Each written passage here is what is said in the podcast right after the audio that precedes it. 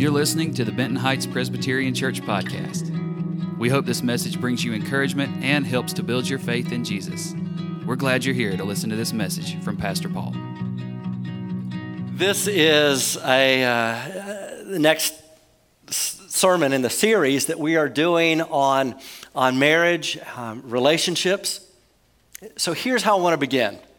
Have you ever considered, not from your perspective, but from God's perspective, how awful it is to deal with us? you, me, all of us. Here's the storyline from God's perspective God exists in a perfect union and communion Father, Son, Holy Spirit. He has no needs. His angels perfectly obey. He's glorified all the time. Everything's been good from eternity past. That's a long time. And then God decides, well, I'm going to make a planet. And He says, you know what? I'll make a guy and I'll have him enjoy that planet. This is our first father, Adam. Adam, here you go. Nice planet, nice weather. Uh, everything's perfect. You're perfect. But God says it's not good for you to be alone. So I'll make you a woman. Not just any woman. What kind of woman? Perfect woman. I'll give you a perfect woman, put you in a perfect place. Everything will be perfect. You can enjoy everything that I've created. You get to do whatever you want. There's only one thing that you can't do. Don't partake of this particular tree because that'll get you in trouble. Just walk around it. Here comes Eve. Wedding ceremony, all's well. Turn the page. Boom. It goes from wedding to war. They separated themselves from God. They sinned against God. They disobeyed God. They ruined creation. They shipwrecked their relationship. God comes down to have a conversation with Adam. Well, at first, Adam's hiding. When he finally gets around to talking to God, he blames it on the woman. Kind of blames it on God. Lord, everything was good until you made this woman. So then imagine you're God. You're like, okay, I made this planet, I made two people, and they've both blown it. That's all I've got to work with, just two people, and they both have blown it. Well, okay, now they've got sons. So maybe there's a little hope with their sons, Cain and Abel. Cain, not a great kid. Abel, a really good kid. So I'll work through Abel. Oh, no, wait. Cain whacks Abel. So all of this continues for a while. Everybody's only evil and wicked all the time. You get to Genesis 6, and it says that God's heart is grieved because he sees our heart. He knows that we think evil all the time. So God decides that's it. I'm going to send a flood. But Noah, how about I'll give you a shot? You and your family, you build a boat, and I'll spare you if you obey me. God saves them by grace. God gives them his righteousness. God gives them a plan.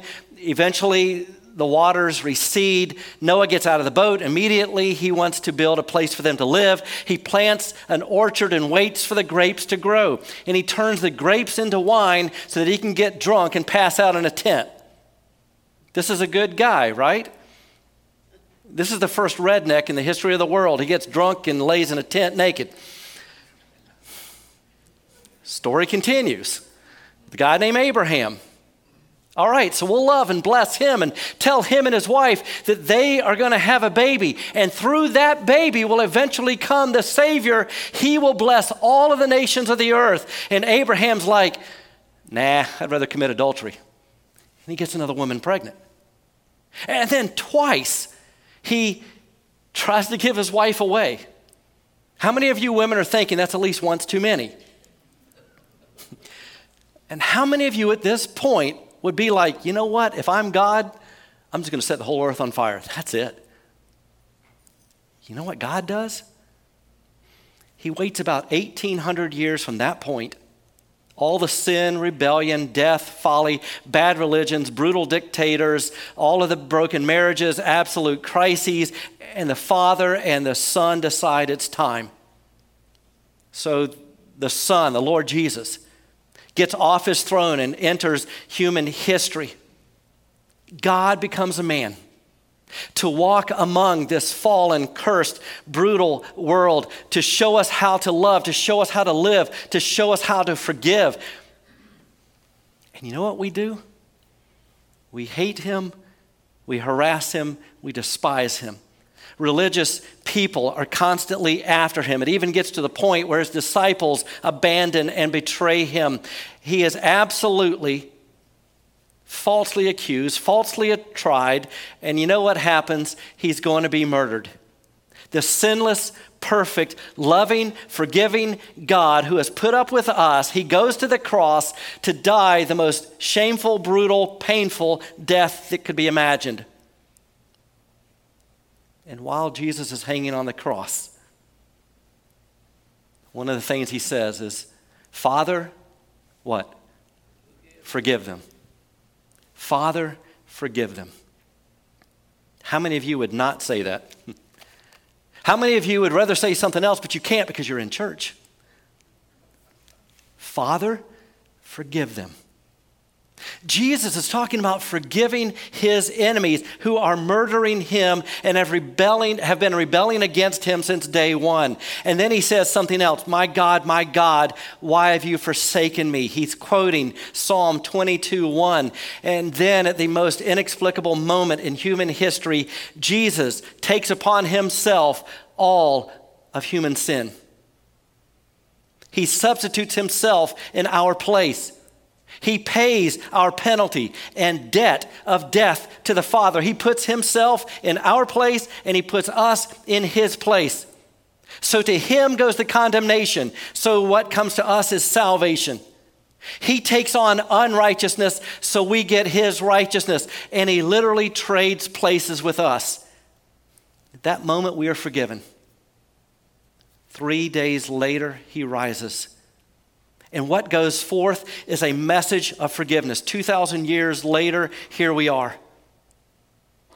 And the essence of Christian faith is the forgiveness of sins through the personal work of Jesus Christ. In our creeds, we even say we believe in forgiveness of sin.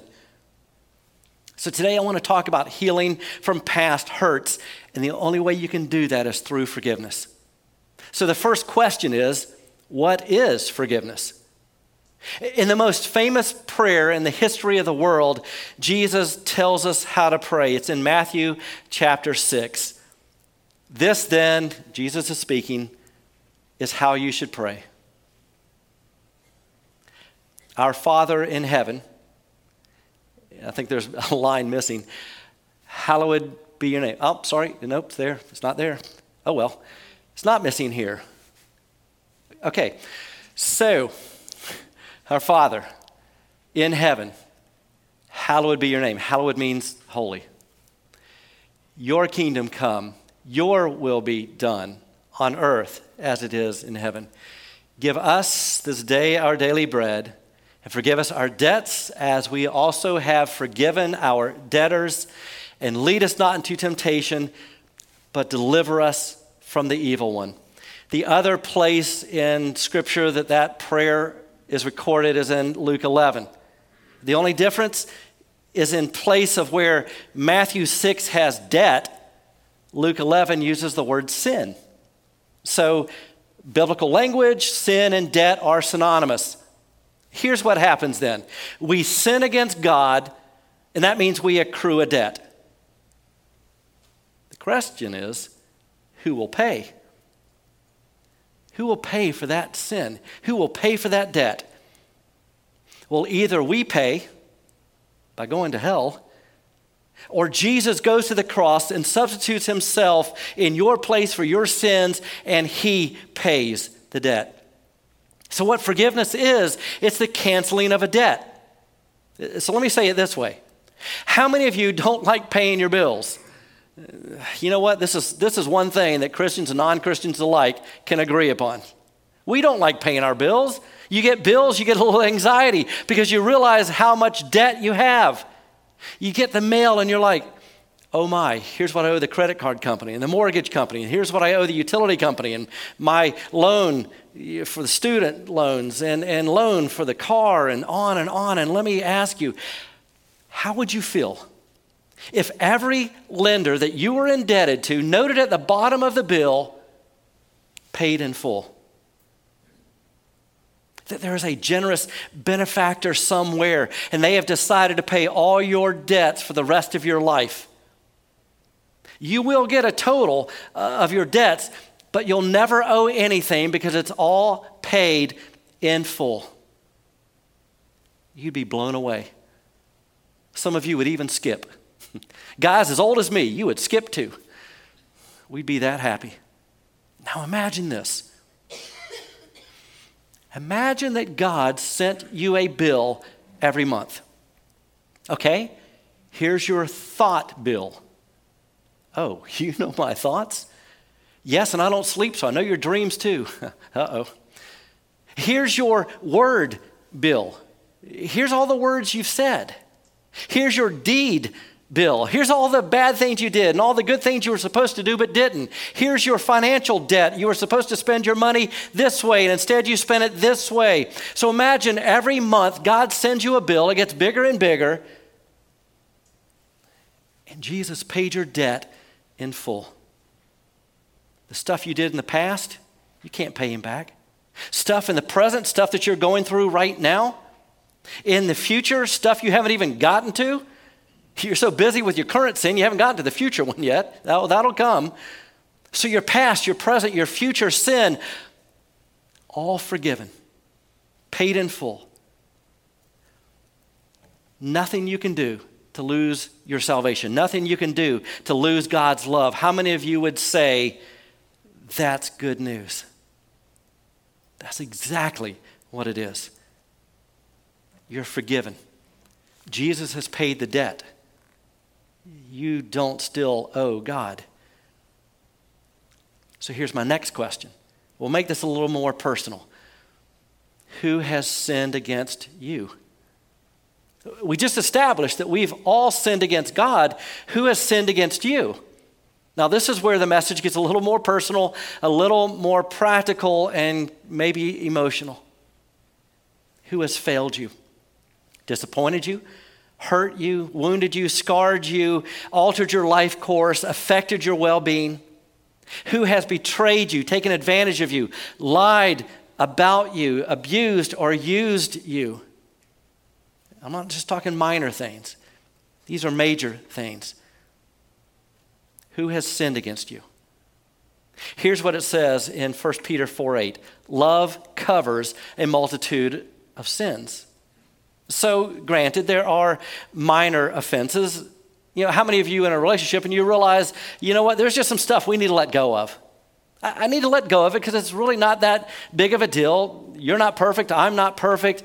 And if we have this relationship where all we do is wear striped shirts and blow whistles on each other, eh, that calls for a miserable relationship, right? And maybe some of you are married to that person. We're not talking about just minor offenses. We're talking about things that are such a big deal that God had to die for them. When there's someone that you love and opened your life to, spouse, family, friend, neighbor, coworker, spiritual leader, parent, grandparent, someone that was supposed to be trustworthy and safe, and they hurt, betray, disappoint you. This is where your bitterness and unforgiveness comes in because you had a higher expectation for that relationship. Who did God bring to mind? A face, a name. Is it someone in your past? Is it someone in your present? So then the question is why should I forgive them? because immediately, when I say that they've sinned against you, and you're thinking, I don't know where the pastor's going with this. I'm going to have to forgive them. All of a sudden, there's this small attorney that rises up in you, and, you, and, and you're called to mind, you know what? Here's all the things they said, here's all the things they did, and it's guilty, guilty, guilty. Colossians 3, the Apostle Paul writes, Therefore, as God's chosen people. If you trust in Jesus Christ, you are God's chosen. Holy. That means set apart, sacred, something different than the way of the world. And you're dearly loved. That's a pretty impressive resume. From God to you, you're chosen, you're holy, you're dearly loved. Therefore, clothe yourselves with compassion, kindness, humility, gentleness, and patience. It's kind of like a, a mini fruit of the Spirit run here. Bear with each other. Forgive one another. If any of you has a grievance against someone, forgive as the Lord forgave you. Here's why we forgive people because we are forgiven people. Forgiven people are to be forgiving people. What it doesn't say is forgive them because it's not a big deal. It doesn't say forgive them because it's okay. Forgive them because nobody's perfect. What it says is forgive them because you're forgiven. In case you're wondering, that doesn't make the offense any small thing. Because the offense was so great that God had to die for it. So some people might think, okay, God, forgive me, but I can't forgive them. And if what you're saying is, God, I deserve to be forgiven, but they don't, then what you're saying is, I will now take God's position and I will declare that they owe me more than what God has given me. Here's what I need you to know forgiveness is a gift, and it's a gift that God gives to be shared. It's a gift for you, but to share with them. And forgiven people have to, need to, must be forgiving people. And when we forgive someone, it's not because they deserve it, it's because He deserves it. I hope you get that. We forgive because we've been forgiven. Now, let me say this in forgiving someone, that's not the same thing as trust. Forgiveness is a free gift, trust is something you have to earn. And also, forgiveness is not God's forgiveness.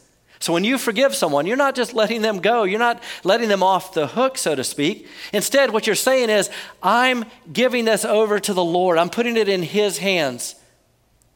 Lord, you deal with them, you deal with me. I'm taking it out of my hands, I'm putting it into your hands. And so when you forgive someone, you're not letting them get away with everything. You're allowing yourself to get away from everything, everything that would hold you back, everything that would make you stuck. In addition, another reason to forgive is that it becomes a witness to others. When we're hurting, we're emotional, we're frustrated, we're angry, we can't take it anymore, we forget that non Christians are watching. And the world never tires of Christians fighting Christians. Because for us to say, hey, we are a forgiven family of loving people who beat each other, would you like to join us? They'd say, no, you're a hypocrite family. I, don't see love and mercy and grace and forgiveness. What I see is flame throwing and internet trolling and commenting. And did you know that there's a physical element to this as well? Research shows, proven, that those who practice forgiveness, their blood pressure goes down, the rate of heart trouble goes down, ulcers go down, the inability to sleep goes down, but the duration and quality of life go up. That literally, some of you, through bitterness, hurt, unforgiveness, it's robbing you of health, it's robbing you of sleep. And some people are so obsessed by all the people that have hurt them, they're stalking them on social media and they're trying to figure out what their life is doing and obsessing over them. If that's you, you need to find some resolution. And then relationally as well. When we hurt, we think wrongly that it will only affect you and that other person, it won't affect the rest of your relationships. But by virtue of it affecting you at all, it affects all of your relationships. Bitterness, unforgiveness, a nursed grudge, a hurt, a record of wrongs. It causes you to be a hurt person. And as a result of being a hurt person, you want to control all of your relationships. So some of those you may idolize. You, say, you know, look, I'm hurt.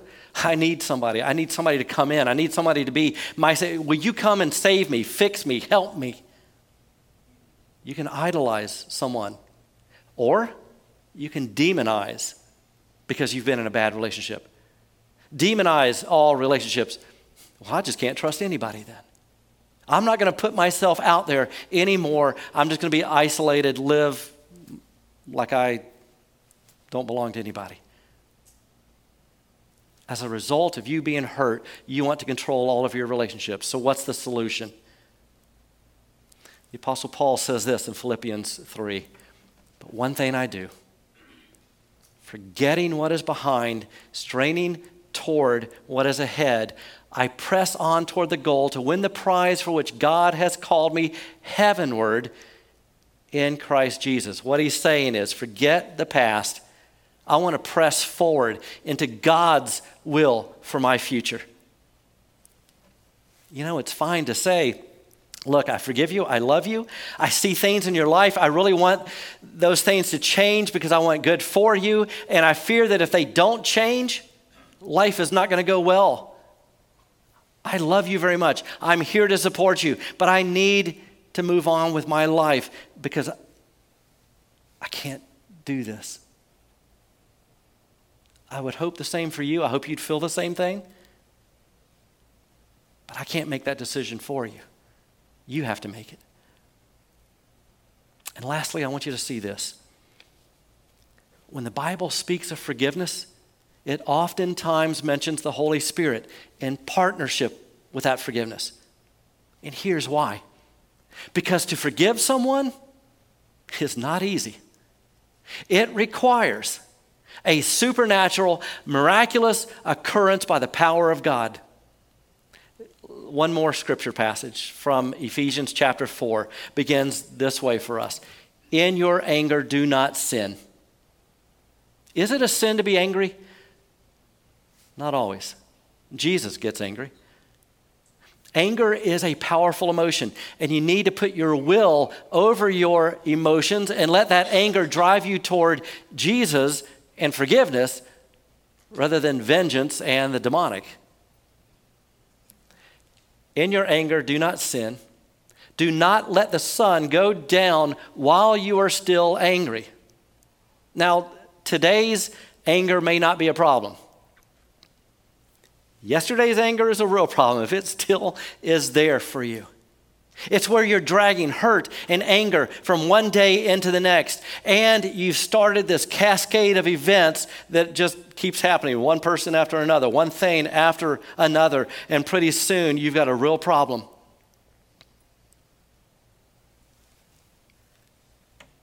And then Paul says, Do not give the devil a foothold. You see, Satan and, de- and demons are waiting for you to be hurting because then you're weak and vulnerable. Satan and demons are waiting for you to be in a place where you are exhausted and weak and empty and hurting. And that foothold becomes a stronghold, and that stronghold becomes a stranglehold. Do not let give the devil a foothold. Skipping a verse, Paul continues Do not let any unwholesome talk come out of your mouths. It's going to require a lot of prayer but only what is helpful for building others up according to their needs, that it may benefit those who listen. And do not grieve the Holy Spirit of God, with whom you are sealed for the day of redemption. Do you see it? The Holy Spirit wants you to do the supernatural, to love, to forgive, to bless. Satan and demons want you to do the natural, to curse, to hate. Some of you will undoubtedly say, I can't do what God is asking me to do.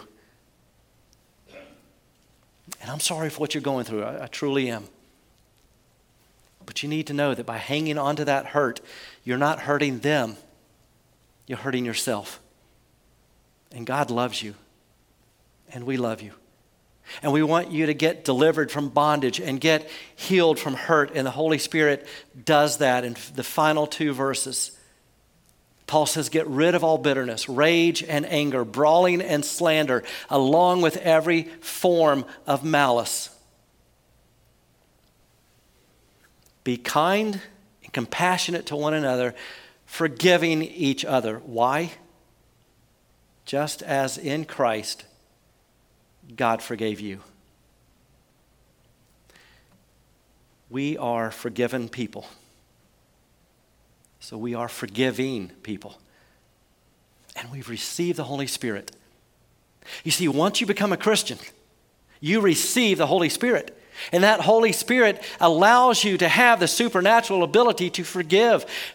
There's no reason to spend the rest of your life in torment, being haunted and harassed and discouraged and oppressed.